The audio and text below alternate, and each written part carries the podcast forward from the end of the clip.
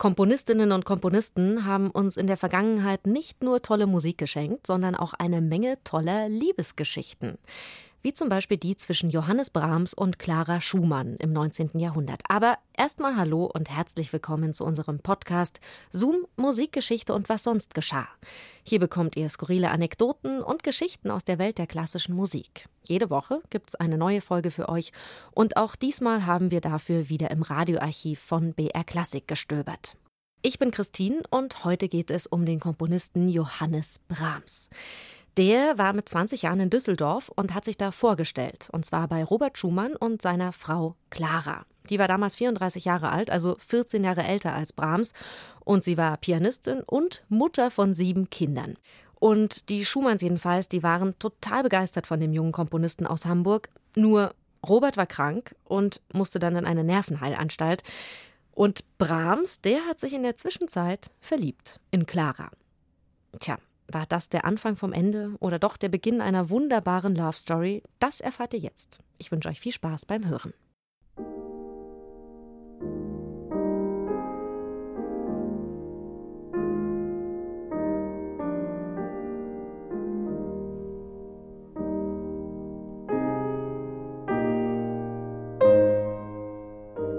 Es ist wirklich rührend, wenn man diesen Menschen am Klavier sieht, mit seinem interessanten, jugendlichen Gesichte, das sich beim Spielen ganz verklärt.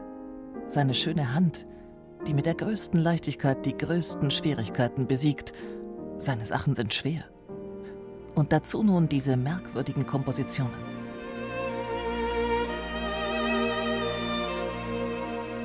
Clara die Große über Johannes den Frühreifen. Brahms, auf großer Wanderung den Rhein entlang, macht Station in Düsseldorf bei den Schumanns im Herbst 1854. Ein Jüngling, kaum 20 Jahre alt, aus Hamburg. Langes, blondes Haar, die Stimme noch hoch. Der Hausherr verfasst einen hymnischen Aufsatz über den jungen Komponisten. Schumann spielt Schach mit Brahms, und der, aus bescheidenen Verhältnissen stammend, beginnt bald, wie sein Vorbild, großbürgerlich zu rauchen. Er kauft sich eine Pfeife und weiht sie gemeinsam mit dem Freund Josef Joachim, dem Geiger, der mit Schumanns verkehrt, ein. Uns beiden wurde sehr schlimm, berichtet Brahms der hochverehrten Frau. Und Clara, die den Jüngling nur dem Robert seinen Johannes nennt, ist traurig, als der junge Komponist bald weiterzieht. Robert liebt ihn und findet seine große Freude an ihm, dem Menschen und Künstler.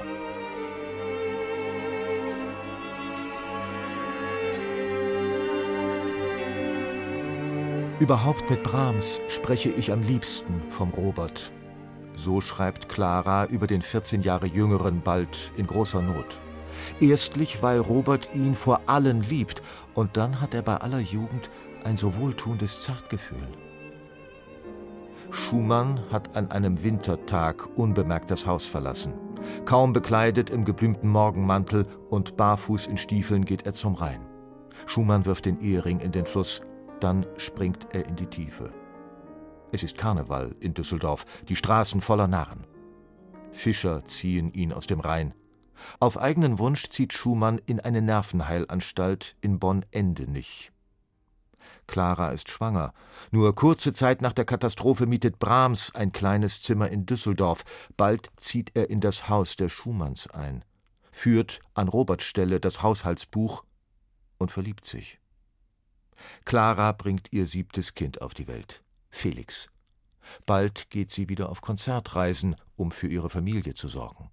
Brahms bleibt, kümmert sich um die Kinder, schenkt ihnen Zinnsoldaten, mit denen er selbst gern spielt. Brahms besucht Schumann, der zwischen Umnachtung und lichten Momenten dämmert. Die Ärzte erlauben Clara nicht, ihren Mann zu besuchen. Er verlangt nicht, sie zu sehen. Und als Clara auf Konzertreisen geht, sehnt Brahms sie zurück. Könnten Sie mir nicht jeden Tag einen guten Morgen telegrafieren lassen? Brahms scherzt, Sie müssen mir den Kopf zurechtrücken, er ist ganz aus dem Leim gegangen. Brahms schreibt der verehrten Frau, der teuersten, der innigst geliebten Freundin zunehmend vertraulich. Wie war ihr Brief so lieb? Mit dem Umarmen hat's freilich seine guten Wege von Amsterdam bis Düsseldorf. Es ist recht ungefährlich und höchst sittsam. Und nachdem die viel zu schöne hohe Frau endlich das Du erlaubt, schreibt er bald Deine Briefe sind mir wie Küsse.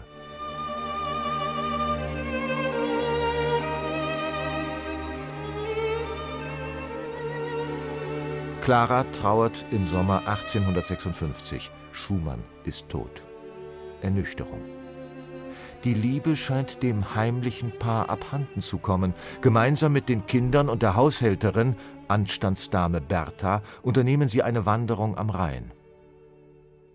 Die Kinder, anstatt mir Trost zu sein, regen mich nun noch immer mehr auf.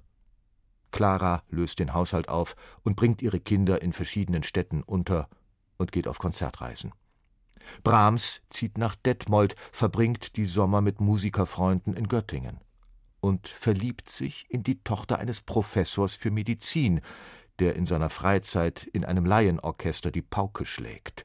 Agathe von Siebold. Hübsch, musikalisch, mit schöner Stimme begabt. Brahms widmet ihr bald Liebeslieder, verlobt sich und trägt einen Ring. Ich liebe dich, ich muss dich wiedersehen. Aber Fesseln tragen kann ich nicht, schreibt er an die Liebste. Schreibe mir, ob ich wiederkommen soll, dich in meine Arme zu schließen, dich zu küssen, dir zu sagen, dass ich dich liebe. Agathe gibt Brahms einen Korb. Clara, die eifersüchtig das verliebte Paar in Göttingen beobachtet und ihren Sommeraufenthalt einst vorzeitig abgebrochen hatte, schreibt Ach, lieber Johannes, hättest du es doch nicht so weit kommen lassen. Eines Sommertages, einige Jahre später, taucht Brahms wieder auf, bezieht Quartier in Baden-Baden, unweit von Claras Haus, wo sie sich jeden Sommer mit ihrer Familie trifft. Wir Kinder hatten Brahms alle sehr gern, aber wir behandelten ihn wie einen, der eben da ist, erinnert sich Tochter Eugenie an Brahms, den Griesgrämigen. Eine mürrische Gestalt, im abgetragenen Janker, bunte, karierte Hemden, viel zu kurze Hosen. Clara und Johannes musizieren, spazieren, essen gemeinsam Abendbrot. Sie und Brahms finden nicht mehr zusammen. 1888 fordert Clara alle Briefe von Brahms zurück. Sie tauschen. Brahms reist an den Rhein und wirft bei einer Dampferfahrt mehrere Päckchen in die Fluten, unweit Deidesheim. Als Clara sich daran macht, die übrig gebliebenen zu verbrennen, bringen ihre Töchter sie davon ab. Es bleiben bloß Freundschaftsbriefe aus jenen Jahren, als die Liebe längst verschwunden schien.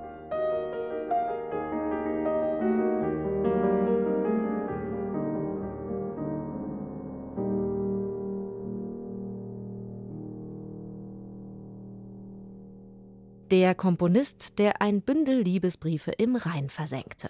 Das war ein Zoom über Johannes Brahms und Clara Schumann von Wiebke Matischok. Zoom, Musikgeschichte und was sonst geschah, gibt's immer samstags neu in der ARD Audiothek und natürlich überall dort, wo es Podcasts gibt. Und wir freuen uns sehr, wenn ihr uns abonniert. Nächste Woche haben wir dann noch eine Liebesgeschichte für euch, eine russische. Und zwar zwischen der Cellistenlegende Mstislav Rostropowitsch und Galina Wischniewskaja. Proben, Vorstellungen und ein Mann, der neben mir auftauchte und wieder verschwand. Ein Mann, der eine Art heißlaufenden Motor in sich hatte, der mir in aller Offenheit und recht ungestüm den Hof machte. Ich selbst kam kaum dazu, mir über meine Gefühle klar zu werden. Ich freute mich nur, ihm zu begegnen, ihn zu sehen. Wir hören uns dann nächstes Mal wieder. Bis dahin macht's gut, eure Christine.